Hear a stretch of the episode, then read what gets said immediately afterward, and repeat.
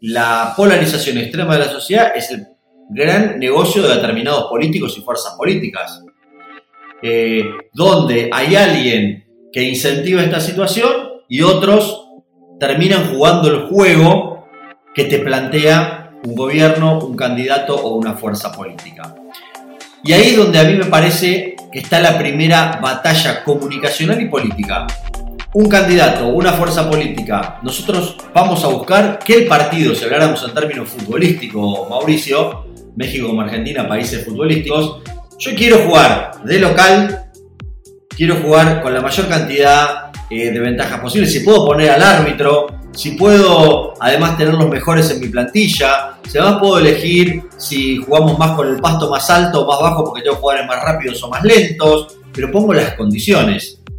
Y la polarización terminó siendo negocio de determinados políticos que necesitan de la polarización porque cuando van a los grises o cuando puede haber más alternativas de dos, se le empieza a complicar la elección. Que uno da una campaña electoral, en este caso a México, y le habla a toda la sociedad mexicana. Y no funciona así las campañas electorales. Yo le voy a hablar a la pecera donde puedo pescar, que son el 30-35% de los propios, voy a poner números ficticios, ¿no? El 30-35% de los propios y lo que me puedo correr un poquitito para el centro que lo puedo convencer por contraste con respecto a mi adversario por ahí, no porque me ame a mí o le guste mucho, pero sí porque no le gusta al de frente.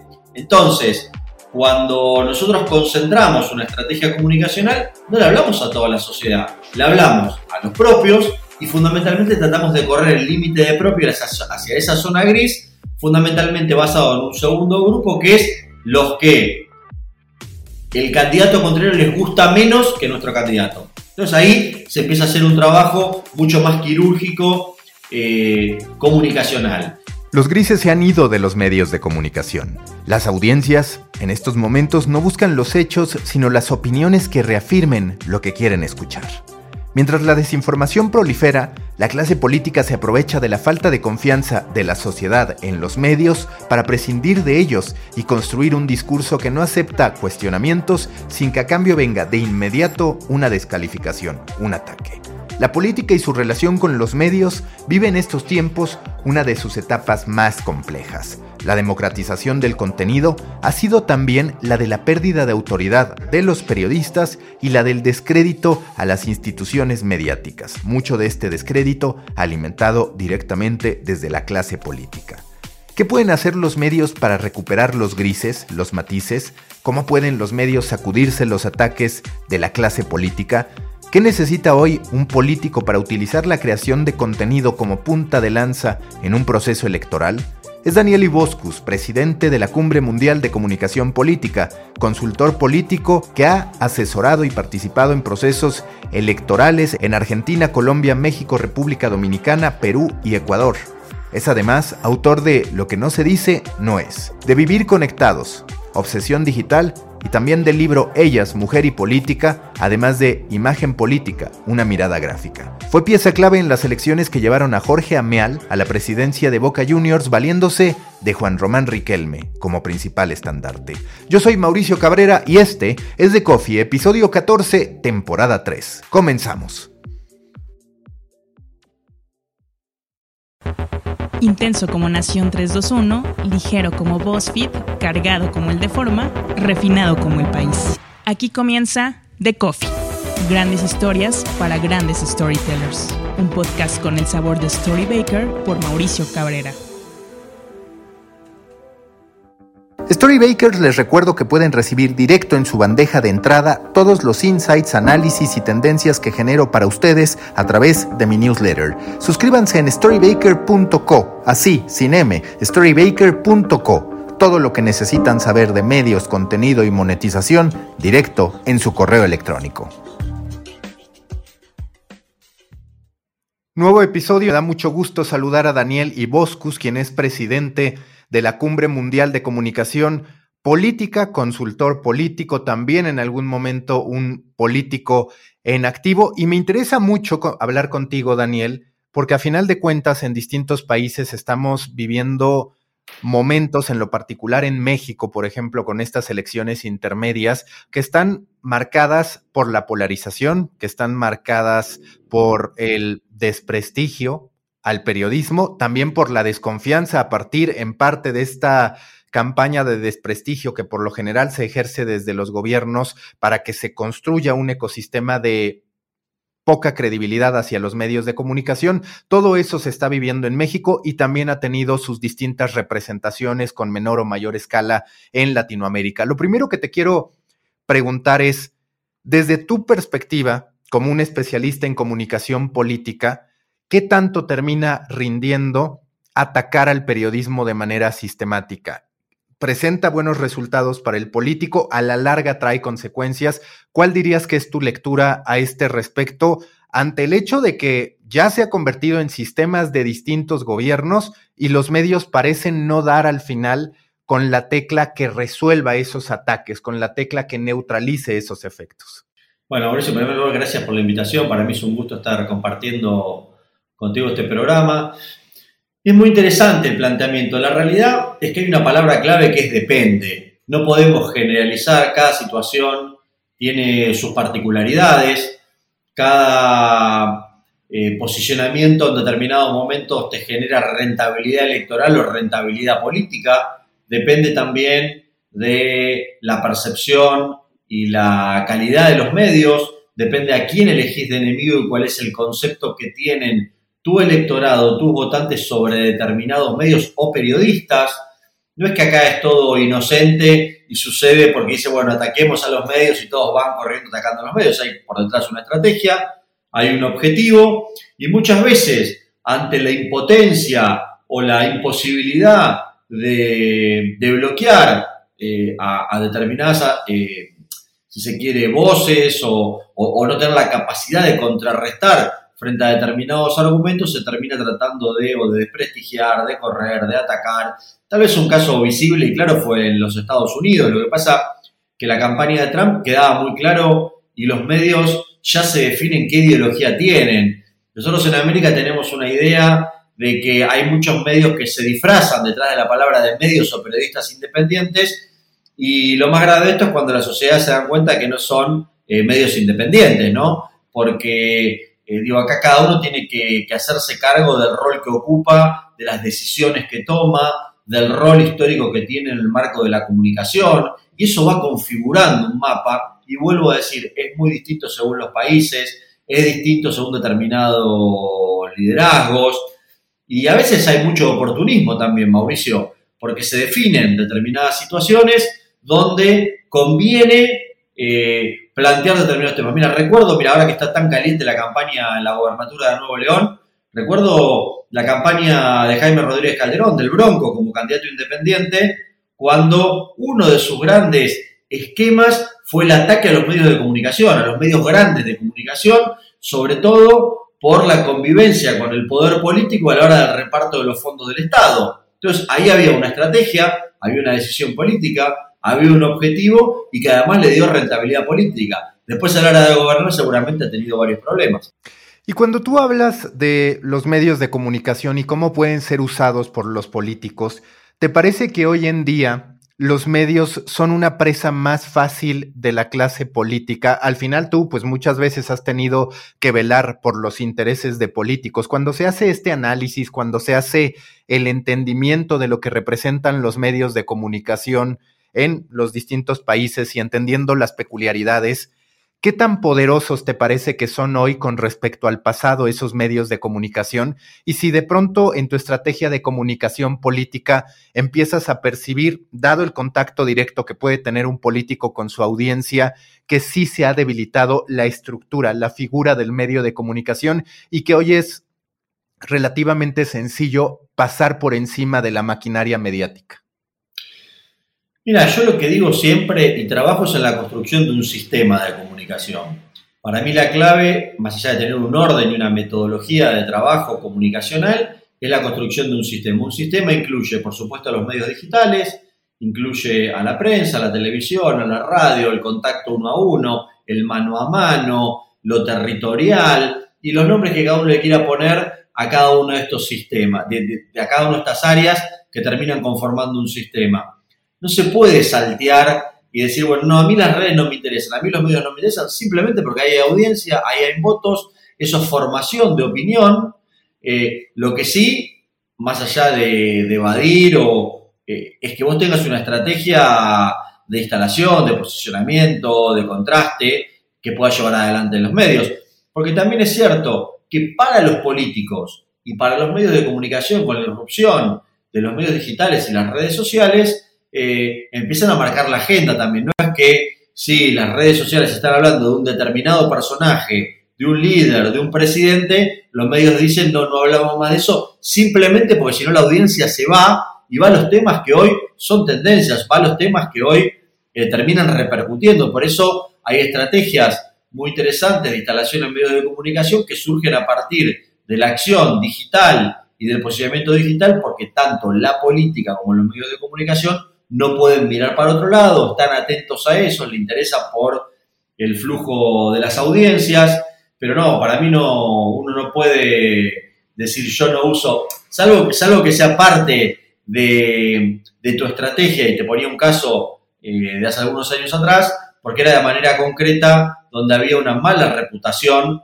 con respecto a determinados medios de comunicación o a determinados periodistas. Y eso sí que tiene un impacto eso sí que es parte de una estrategia comunicacional. Y te voy a poner un ejemplo. Acabamos de terminar una investigación cualitativa en profundidad, con el soporte cuantitativo también, de eh, percepciones con respecto a determinadas, eh, yo podría decir, eh, instituciones de la sociedad. Entonces, en cuanto a reputación, por un lado está, vamos a definir la categoría políticos, que, lo trabajamos y lo estudiamos en profundidad. Por otro lado está la categoría sindicatos y sindicalistas. Por otro estaba la categoría de la iglesia. Por otro estaba el poder judicial. Y por otro estaban los medios de comunicación. En cuanto al resto de los lugares no nos llevamos ninguna sorpresa, porque sabemos que sindicatos, políticos, inclusive la justicia, cuando no resuelve, vienen, y vuelvo a decir, podemos generalizar en varios países, después hay que ver el caso puntual de cada uno, vienen con eh, golpeados en cuanto a niveles de imágenes, de aprobación, de confianza, de reputación, pero la sorpresa más grande la llevamos con los medios de comunicación, cómo en estos últimos años han caído en cuanto a la reputación, en cuanto a la confianza y a la credibilidad con la ciudadanía.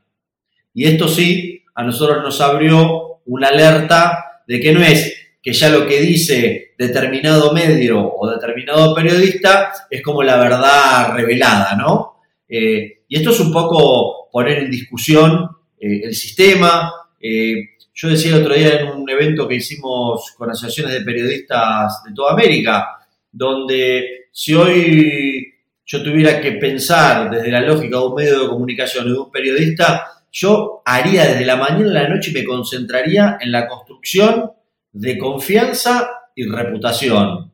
Confianza, reputación atado a la credibilidad. Porque ese valor hoy es, yo te diría, uno de los principales atributos que puede querer cualquier periodista, cualquier medio, y por lo cual la sociedad va a buscar, en el caso este de medios y periodistas, quienes lideren en términos de estos tres grandes columnas vertebrales, reputación, confianza y credibilidad que van de la mano absolutamente estas tres. Como consultor político, a final de cuentas, tú lo que buscas también es poder favorecer a través de estrategias a la persona, a los equipos con los que estés trabajando. En ese sentido, ¿Cuál es tu lectura? Porque por un lado hablas de la búsqueda de credibilidad o de, la necesidad que tienen los medios de comunicación de construir credibilidad. Pero por otro lado parece que cuando menos para la clase política, la sociedad está donde quiere que esté, es decir, polarizada, en los extremos, los medios de comunicación también cayendo en esto porque de pronto parece que los grises no funcionan. ¿De qué manera, desde tu perspectiva, como un actor a final de cuentas más ligado a la política que a los medios de comunicación, se puede dar este vuelco en el que se empiezan a presentar matices? Porque a veces parece que desde la política misma si de verdad se buscara el bienestar social, tendrían que procurarse esos puntos medios, esos grises que han quedado borrados en el ecosistema, borrados de la conversación. Bueno, lo que pasa en México es algo similar en cuanto a la polarización, como pasa en Argentina, con Macri y Cristina Fernández de Kirchner, el presidente Fernández en la actualidad, como pasa en Ecuador, con Correa y en este caso Lazo, lo que está enfrente de Correa. Pasó en su momento eh, en Brasil y ahora se renueva con la posibilidad de Lula de poder competir entre Lula y Bolsonaro. Y así podríamos seguir mencionando eh, distintos casos de polarización extrema. Lo primero que debo decirte, y con una sinceridad brutal, es que la polarización extrema de la sociedad es el gran negocio de determinados políticos y fuerzas políticas. Eh, donde hay alguien que incentiva esta situación y otros terminan jugando el juego que te plantea un gobierno, un candidato o una fuerza política. Y ahí es donde a mí me parece que está la primera batalla comunicacional y política. Un candidato, una fuerza política, nosotros vamos a buscar que el partido, si habláramos en términos futbolísticos, Mauricio, México como Argentina, países futbolísticos, yo quiero jugar de local, quiero jugar con la mayor cantidad eh, de ventajas posibles, si puedo poner al árbitro, si puedo además tener los mejores en mi plantilla, si además puedo elegir si jugamos más con el pasto más alto o más bajo porque tengo jugadores más rápidos o más lentos, pero pongo las condiciones. Y la polarización terminó siendo negocio de determinados políticos que necesitan de la polarización porque cuando van a los grises o cuando puede haber más alternativas de dos, se le empieza a complicar la elección, se le empieza a complicar su juego. Entonces, en términos de objetivos, si hablamos de campañas electorales, el primero es conseguir votos y ganar la elección. Ahora, entendiendo que el voto es la consecuencia de un proceso que lleva a un ciudadano en México, por ejemplo, el 6 de junio, no solamente antes de decir por quién van a votar, es que tenga que vaya y vayan a votar. Entonces es que vayan a votar, que haya una motivación por la cual uno lo tenga, y el segundo que vote por nuestra fuerza política. Y en caso de gobierno, es la mayoría de áreas, la opinión pública favorable, de manera continua a lo largo del tiempo, con un relato, con una narrativa que nos permita que se discutan nuestros temas y lo que nosotros queremos hablar. Y esto es lo que se da permanentemente. Ahora, los medios, y los medios terminan siendo en algunos casos funcionales a la estrategia que propone la política, pero porque a ver, la, sociedad está dividida de manera tal de que no acepta grises. O estás de un lado o estás del otro. Yo recuerdo en Cancún, eh, hicimos la Cumbre Mundial de Comunicación Política eh, en febrero del 19, y recuerdo una conferencia que dio un consultor mexicano, un encuestador mexicano, se llama Roy Campos, y el título de su conferencia era Luces y sombras de López Obrador. Ni tan bueno como dicen los que lo aman, ni tan malo como dicen los que lo odian. Ahora, la división es o lo amas o lo odias. De hecho, el 6 de junio, la elección en México, es un plebiscito a la gestión de López Obrador, y así lo ha planteado él. Es plebiscitar, más allá de que él no va a estar en la boleta, que en la boleta de Morales, yo me tengo que poner al frente de la campaña, debemos ganar la elección intermedia, porque se juega el futuro, se juega los próximos tres años y seguramente el proceso electoral que viene.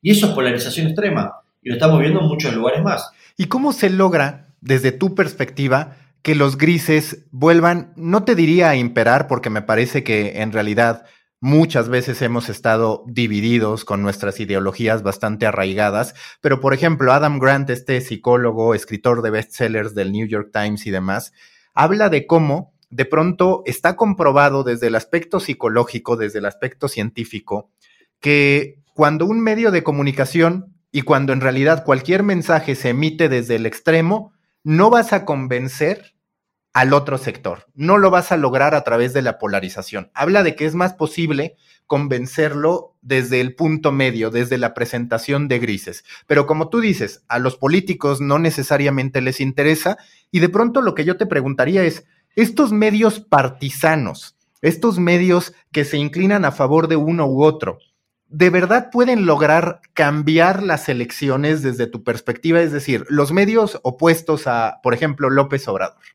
Tienen ya una audiencia muy definida, absolutamente clara. Todos los que se oponen a López Obrador, que por ahora no son mayoría, o al menos eso parece, saben que ahí van a encontrar información que desnuda lo que ellos de por sí ya perciben.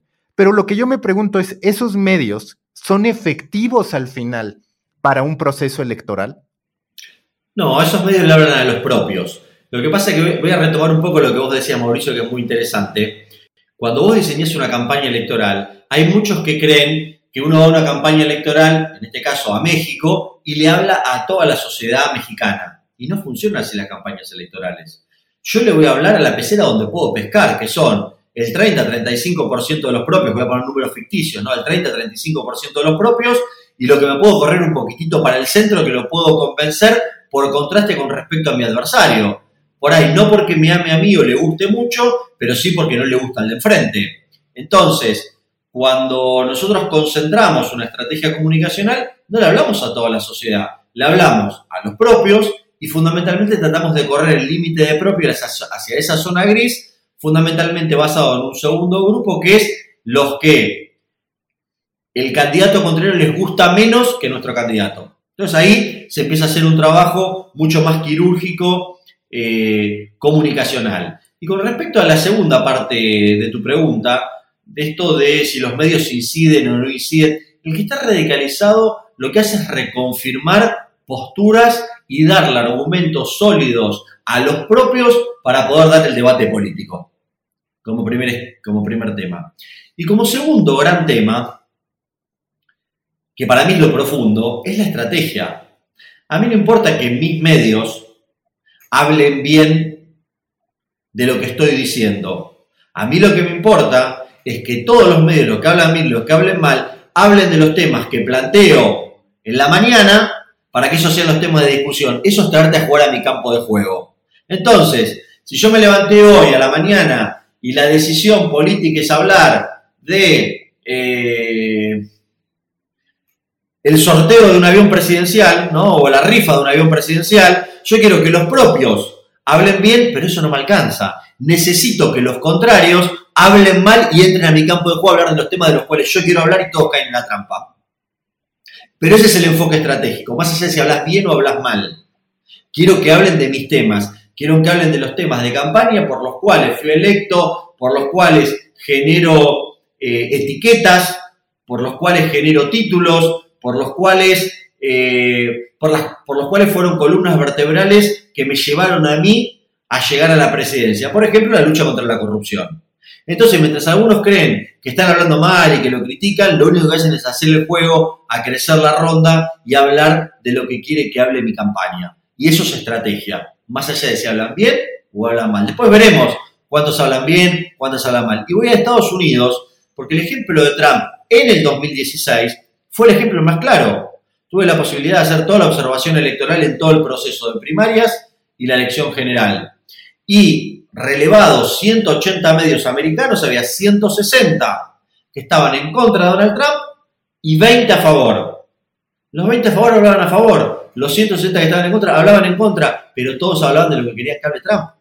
Y los temas de discusión, que al final del día, por posicionamiento estratégico, eran los temas que le conviene a mi candidato, mi fuerza política, a mi gobierno, o depende de la distancia que nos encontremos del debate o la discusión. Y lo que a mí me parece en el proceso electoral de México, al menos hasta ahora, es lo que uno ve más claro, es que hay, de un lado, una estrategia clara, completa, simple, que sabe hacia dónde va, cuál es el objetivo, y detrás hay, vuelvo a los términos futbolísticos, hay un montón como que van corriendo detrás del balón, van corriendo detrás de la pelota, ¿no? Eh, sin tener una estrategia que sea compartida como paso central, porque tienen distintos intereses, porque tienen distintas situaciones y entran al juego que propone la estrategia oficial. ¿Esto significa ganar o perder la elección? No, es multifactorial. Va a haber un montón de otros factores que definan la elección, pero sin lugar a dudas, los estoy haciendo jugar en mi campo de juego, con mis reglas, con mi árbitro, y con lo que yo creo que me va a permitir, hay que ver en escenarios adversos o en escenarios favorables, sacar el mejor resultado posible en el proceso electoral. Yo siempre digo que a los medios de comunicación nos gusta colocarnos como víctimas, es decir, de pronto le entregamos nuestro negocio a Facebook y culpamos a Facebook de nuestros problemas, cuando dejamos de tener estrategias de marketing que cualquier empresa tiene, cuando dejamos de elaborar el perfil de nuestro buyer persona, que en nuestro caso es reader persona y demás. En el caso de la pulverización de la credibilidad de los medios de comunicación, y estuvo estando del otro lado, quizás en ocasiones por tú qué hacer eh, como consultor político, hasta te ha beneficiado el que los medios pierdan cierta credibilidad en determinados momentos.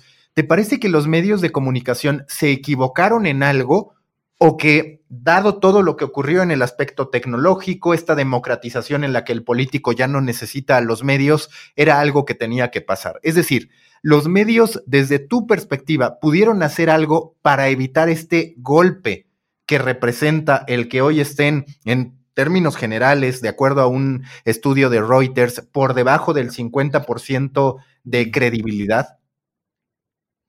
Eh, el, primer problema es que no puedo generalizar, Mauricio. No podemos, porque si no uno opina pensando en un país o uno opina pensando en algún medio particular y eh, pierde, tiene un sesgo muy importante a la hora de dar esas, esas opiniones. Pero a ver, voy a tratar de, de sí compartir algunos conceptos. Creo que hay una necesidad de transparencia, y cuando digo transparencia es cuáles son los intereses y a decir, no quiero generalizar y no quiero hablar por país, pero, pero sí tomémoslo como conceptos y esto no es algo que esté identificado con alguien, pero sí que pasa en muchísimos lugares.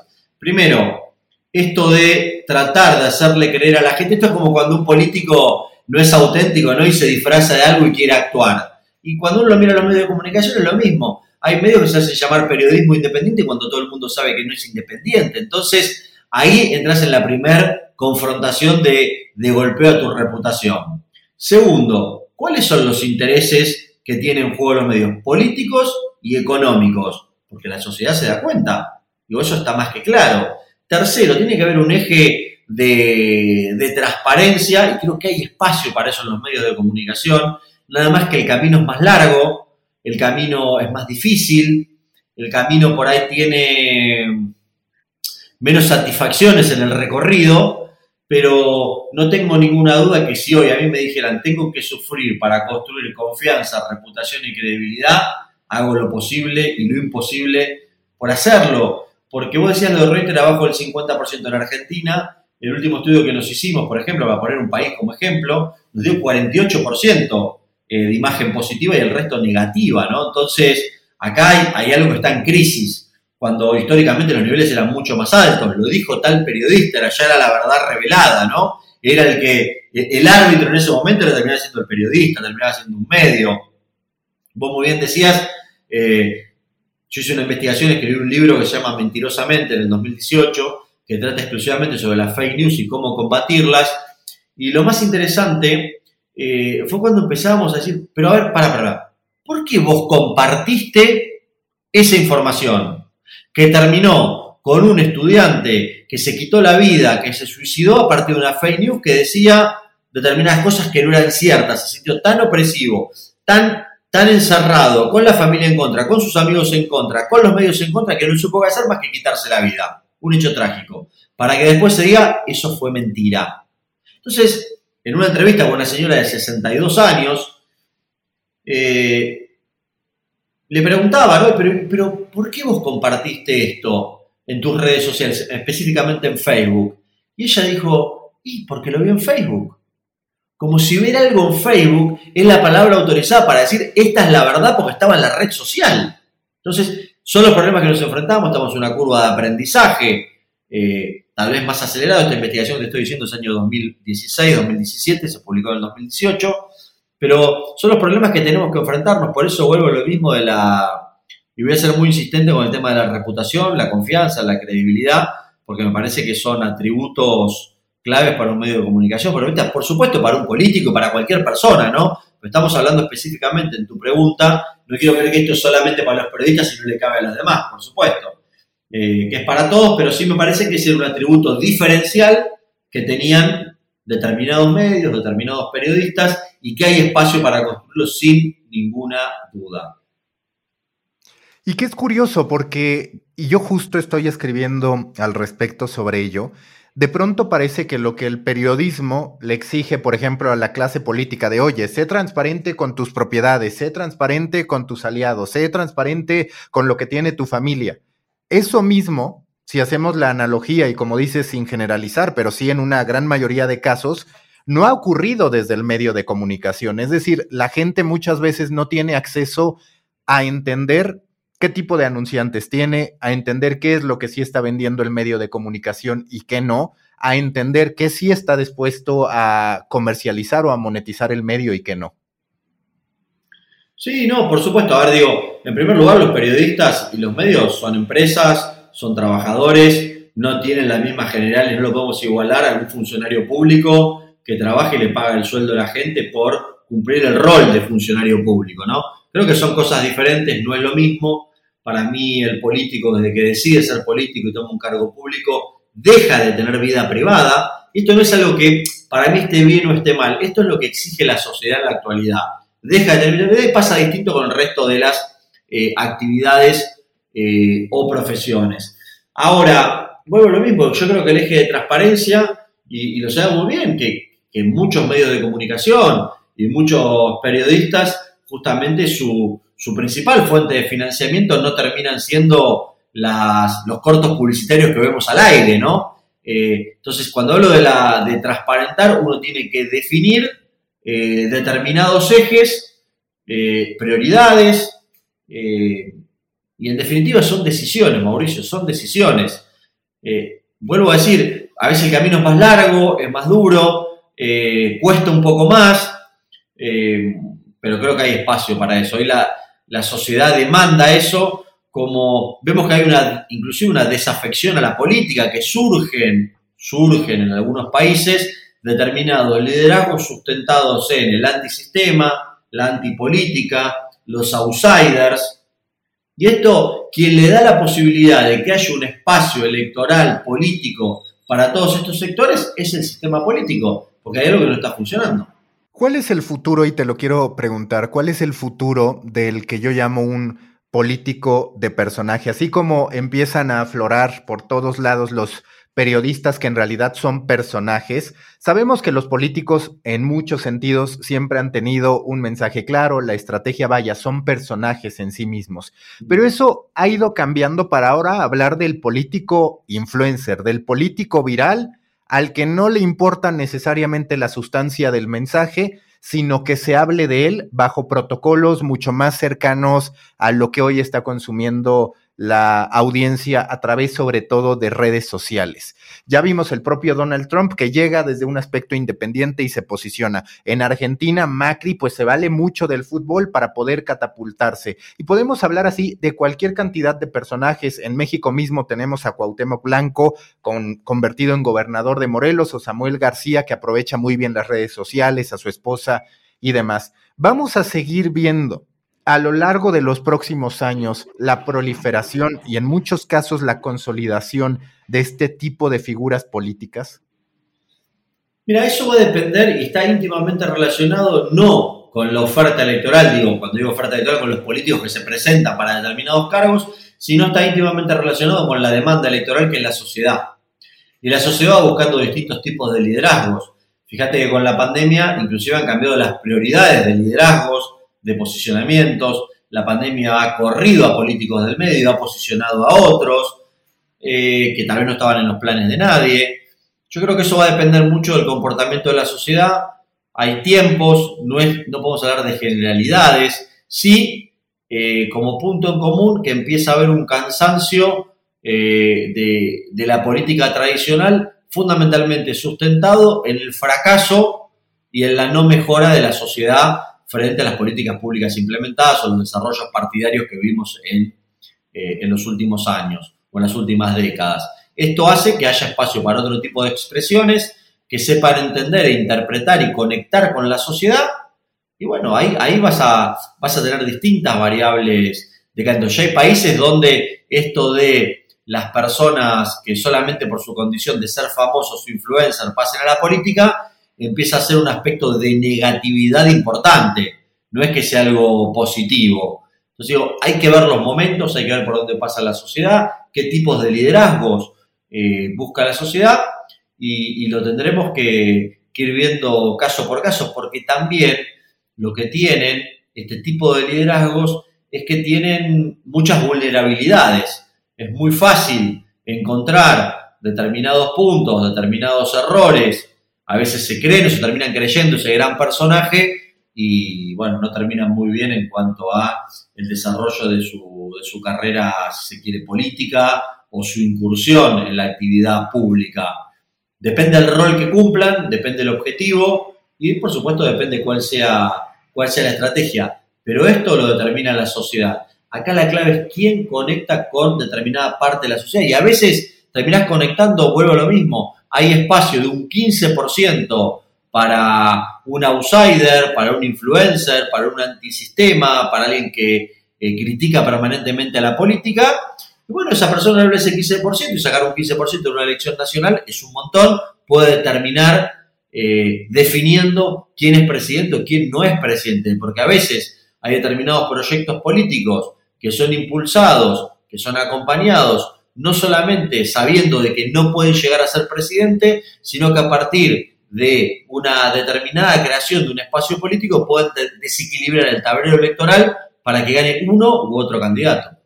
Si existiera una receta que yo coincido contigo, no se puede generalizar, no se puede decir esta es la fórmula mágica, pero ¿cuáles son los puntos que tú sí que les mencionas a los políticos con los que llegas a trabajar y aquellos puntos que has visto de los políticos que triunfan en una época en la que sin duda es mucho más importante la comunicación política y podríamos simplificarlo a decir, es mucho más importante la creación de contenido del político, porque digamos, antes había ciertos momentos en los que la sociedad decía, esta persona está aspirando a un cargo público y demás. Pero hoy día podríamos decir que la construcción de esos personajes se va dando en vivo 24/7 y hoy es posible que una audiencia significativa conozca a alguien desde abajo, lo que antes no se daba. Antes básicamente te llegaban los personajes y decías, ah, ahora me voy a poner a investigar de este candidato. Ahora hay mucho más bagaje, mucho más posibilidad de hurgar en el pasado o de ir viendo la construcción en vivo de esa figura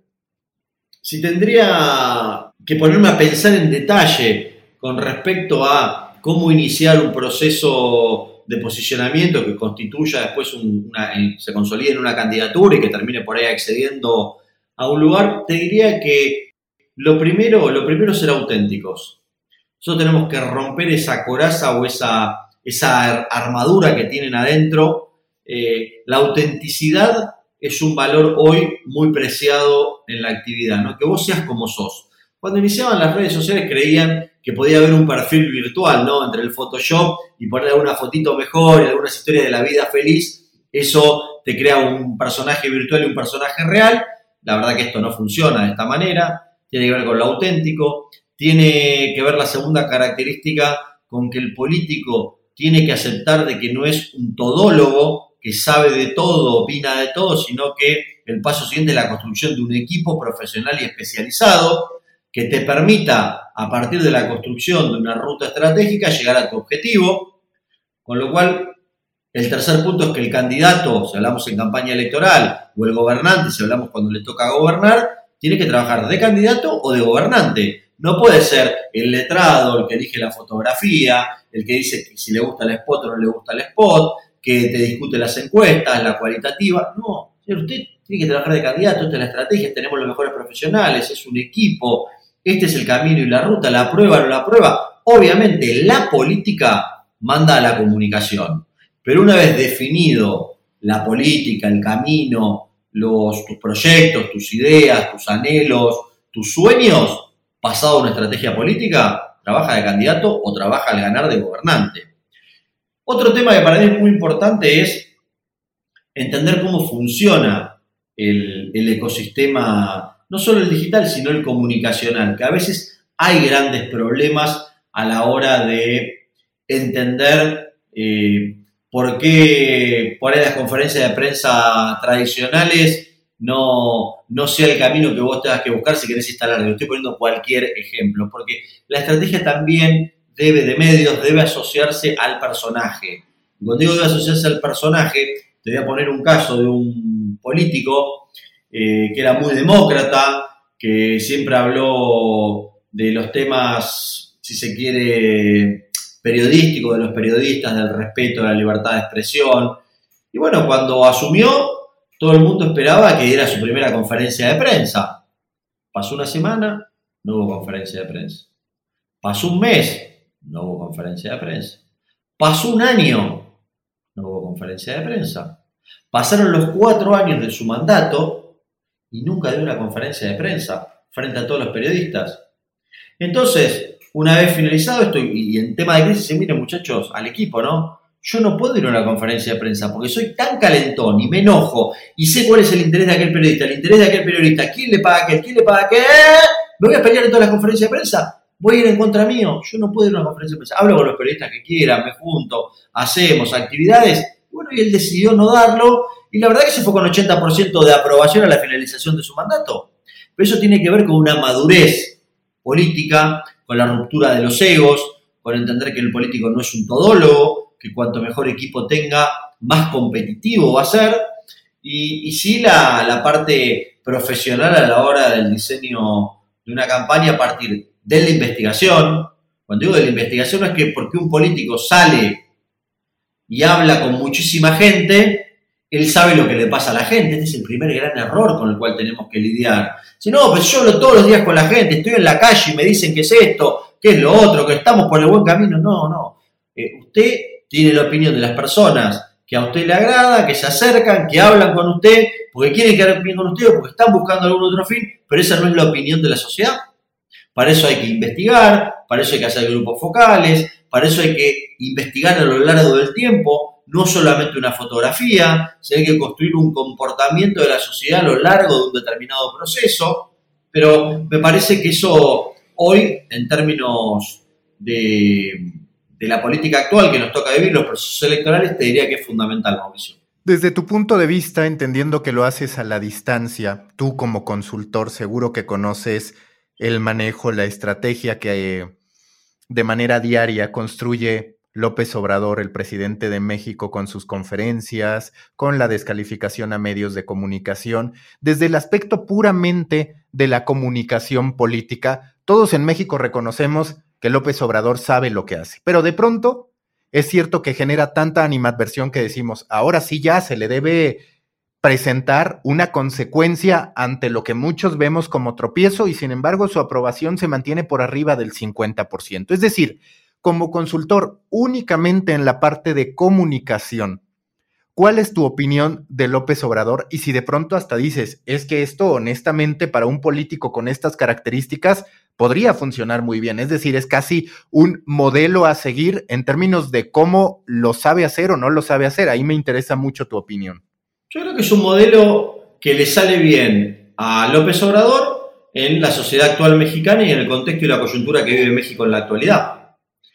Te voy, a poner, un caso concreto. Yo recuerdo la campaña electoral, todo el proceso electoral de la última elección presidencial de México, donde todos decían, bueno, pero López Obrador siempre la caga al final. Estaban esperando que él se equivoque. Ya se va a equivocar, ya se va a equivocar, ya se...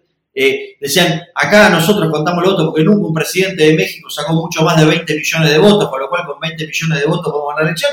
Él sacó 30 millones de votos, cuando se equivocaba crecía aún más todavía, eh, y desde que está en el gobierno, una vez se escucha, por eso digo, la polarización te lleva a que todos digan, haga lo que haga está todo mal, como están los que dicen, haga lo que haga todo está bien. Y no es así, hay matices, hay cosas que le suman, hay cosas que no le suman, pero él hoy tiene una, una ventaja competitiva además en el mercado electoral mexicano, que él conoce la perfección el funcionamiento del Estado, conoce la perfección a todos los actores políticos y sobre todo que tiene una estrategia.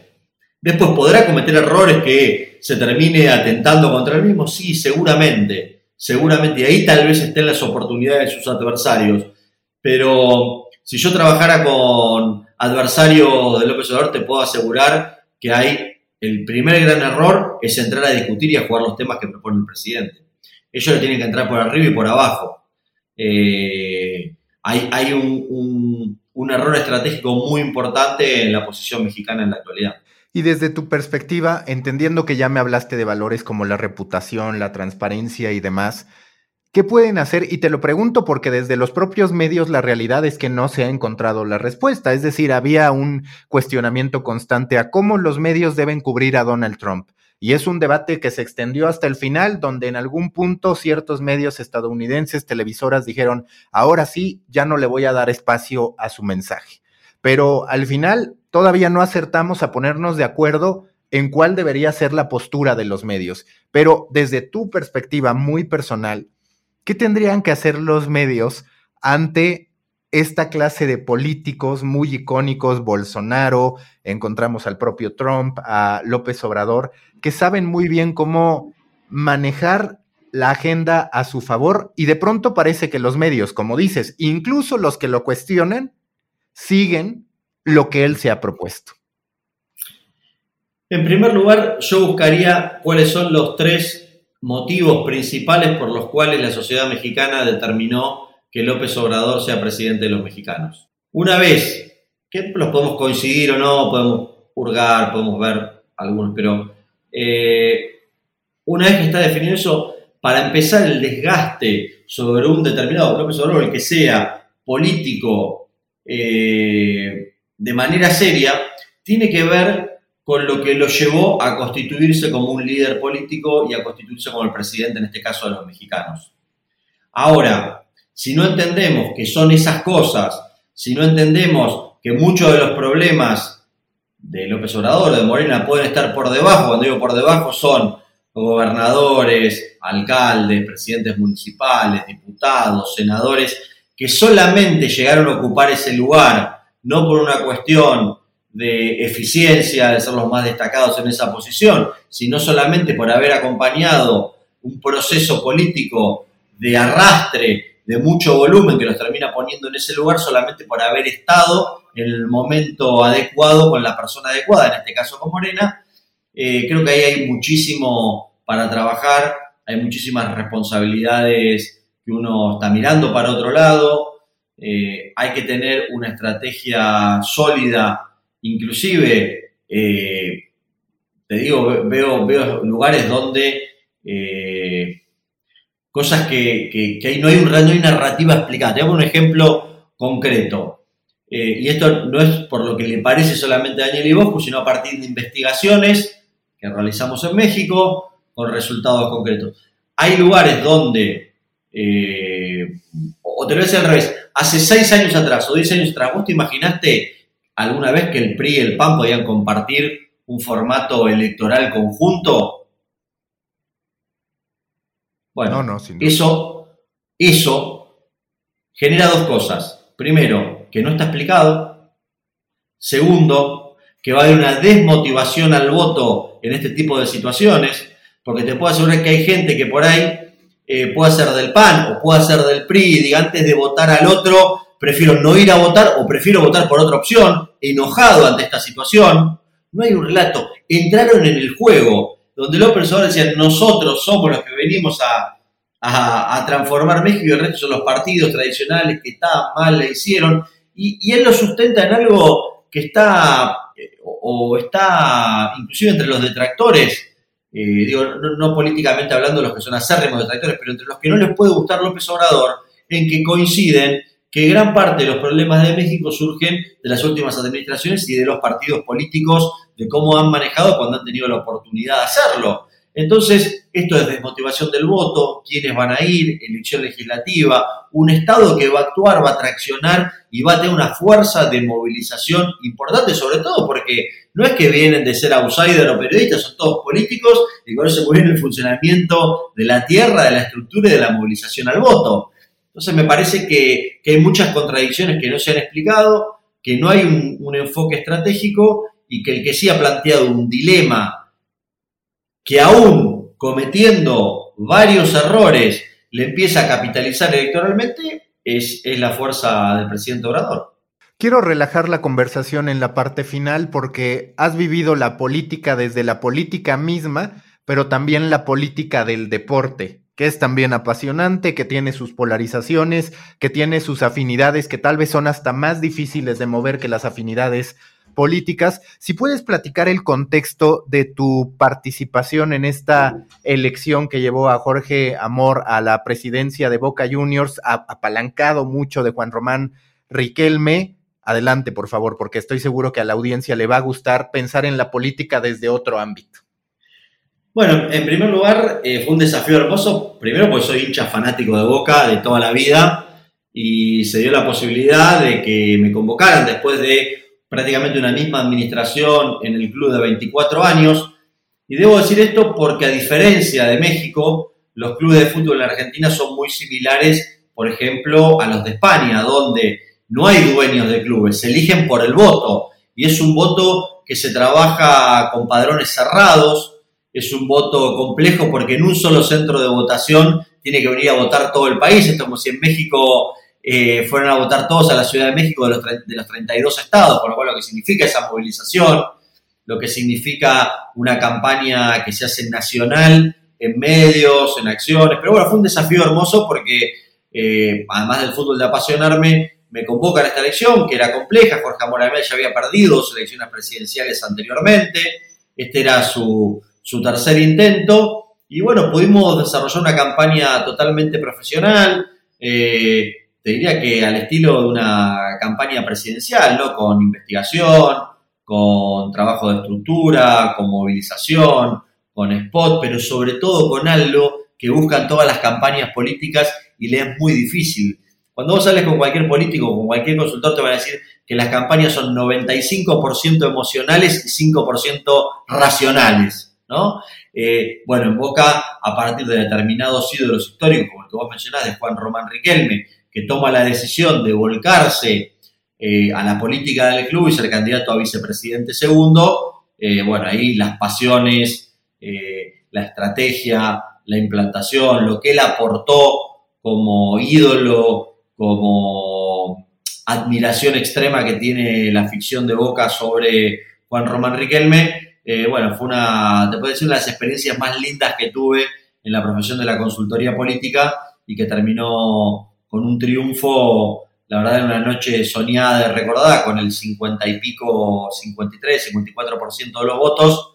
Eh, vuelvo a decir, esto es muy difícil porque son padrones cerrados. Boca no puede hacer socios activos hace muchísimos años porque no tiene más capacidad el estadio. Está todo vendido, está todo abonado con lo cual vos no puedes hacerte socio porque el ser socio te da derecho a ingresar al estadio. Con lo cual los socios que hace Boca es una categoría que llaman socios adherentes, que son socios, pueden utilizar las instalaciones del club, son de Boca, eh, pero no ingresan los días del partido, salvo una cantidad mínima en base al cupo que quede disponible del estadio para ese partido, y tampoco tienen voto, no pueden votar.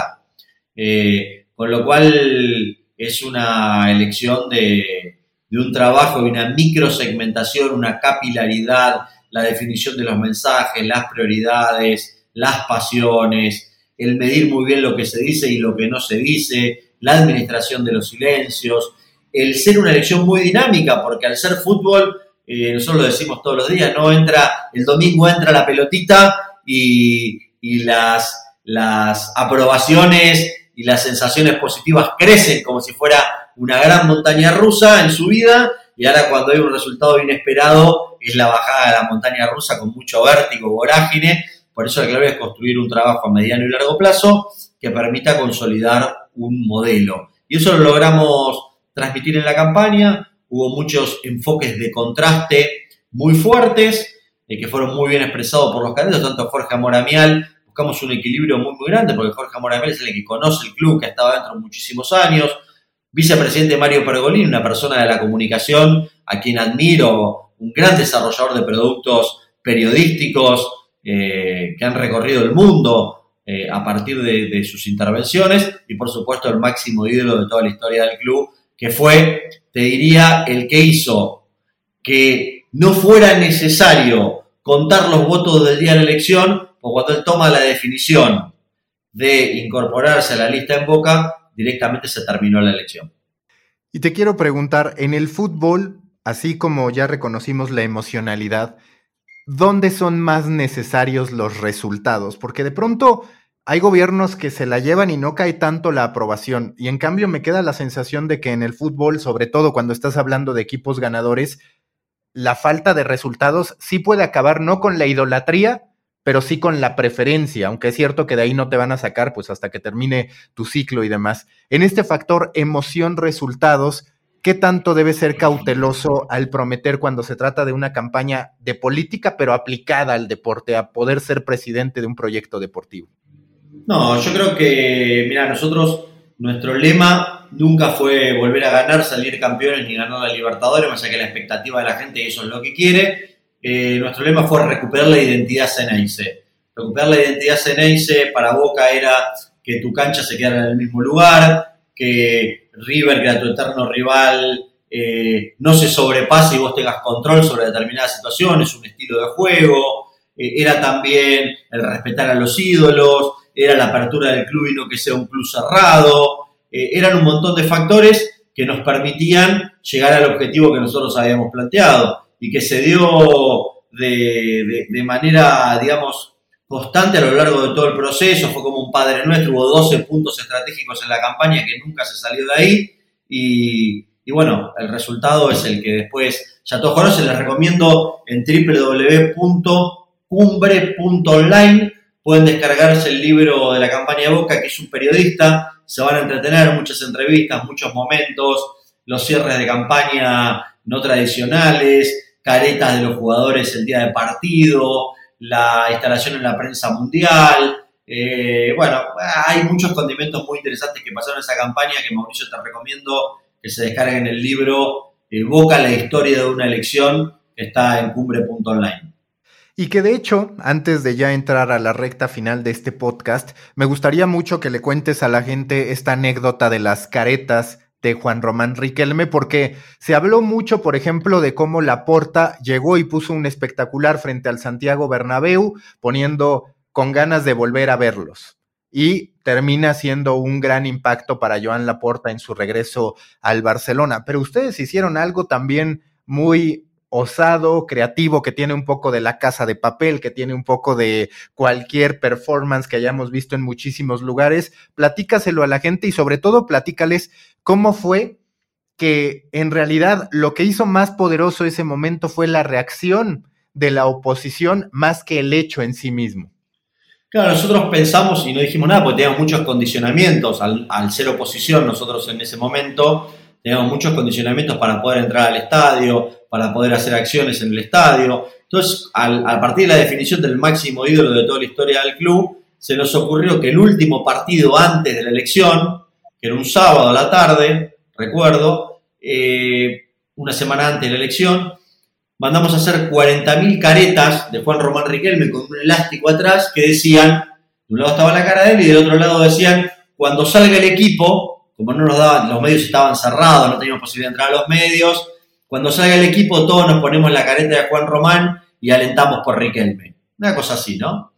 Eh, bueno, cuando la gente empieza a llegar, distribuimos las 40.000 caretas y la policía empieza a prohibir el ingreso de las caretas. Se las hace tirar al piso y los medios de comunicación empiezan a tomar como a la gente, la policía le obligaba a tirar las caretas, la gente pisaba la cara de su ídolo, y algo que para nosotros era estar dos o tres segundos en la televisión cuando salga el equipo, terminamos estando en los medios de todo el mundo, con la prohibición de poder entrar con una careta diciendo que se podían esconder delincuentes y entrar delincuentes al estadio con la careta cuando cada uno está identificado con su carnet de socio y no se puede comprar un ticket. Uno va y entra con el carnet, Boca no vende tickets. No hay posibilidad de comprar un ticket que entre alguien desconocido al estadio. Entonces, eh, la verdad que eso, a medida, faltaban dos horas para el partido y estábamos no la portada de la Argentina. Literal, nos iban llegando los diarios de todo el mundo de cómo la gente, un club hacía que pisotearan la cara de su ídolo y eso fue una acción que generó una, yo creo que inclusive una, repercusión muy, muy fuerte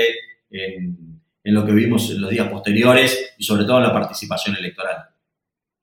Últimas preguntas en este podcast. Como consultor político o como político mismo, ¿cuál es ese punto en el que tú dices, en esta estrategia me equivoqué? Esto no salió como pensaba y claro, ¿qué aprendizajes te dejó ese error?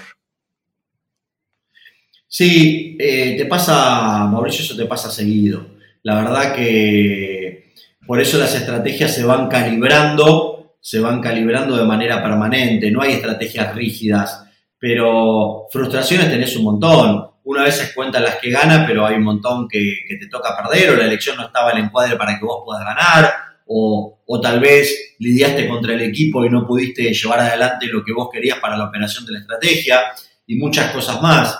Pero la verdad que es frustración después, ¿no? Porque después nosotros hicimos con el diario del lunes, cuando ya pasó la elección del domingo y tú tienes el diario del lunes, empezás a entender un montón de cosas, de errores y que te sirven de experiencia. Por eso, como recomendación final, eh, Mauricio, dejar que uno de los principales atributos y consejos es aprender de los errores para no volverte a tropezar con la misma piedra. Y creo que la experiencia en nuestra actividad y en la consultoría han sido eh, piezas fundamentales para el crecimiento, para el olfato, para lo, digamos, esta, esta relación en mi caso particular de haber estado del lado de la consultoría, del lado de la política, del lado de la academia, que me permite tener una, una visión integral. Así si tú fueras un tipo de café a partir de tu personalidad, de lo que quieres proyectar, ¿qué café serías? ¿A qué sabría el café Daniel Iboscus? Qué pregunta, ¿sabes que no soy, no soy un gran, eh, un, un, gran amante de, de, los cafés? Te podría decir el mate, viste acá que en Argentina estamos todo el tiempo con la bombilla eh, y el mate, pero si habláramos de cafés, te diría, te diría un café con determinado gusto frutal, ¿no? Eh, con, con aroma siempre pensando en positivo, en lo positivo, en, en, la administración de las expectativas, en ser realista, con los pies sobre la tierra, pero con, con una posición muy, muy positiva. Por eso digo eh, cosas que, que, a uno lo inspiren hacia el mundo verde, hacia, hacia adelante, hacia lo positivo, hacia lo que viene, hacia la juventud. Así que te voy a decir un frutal joven. Listo, muchas gracias Daniel. Gracias a vos Mauricio, un gusto estar en contacto y nos vemos pronto. Busca la próxima semana un nuevo episodio cargado de emprendimiento, endulzado con grandes historias y narrado por grandes storytellers. Suscríbete a The Coffee, un podcast de storytellers para storytellers, un producto de Storybaker por Mauricio Cabrera.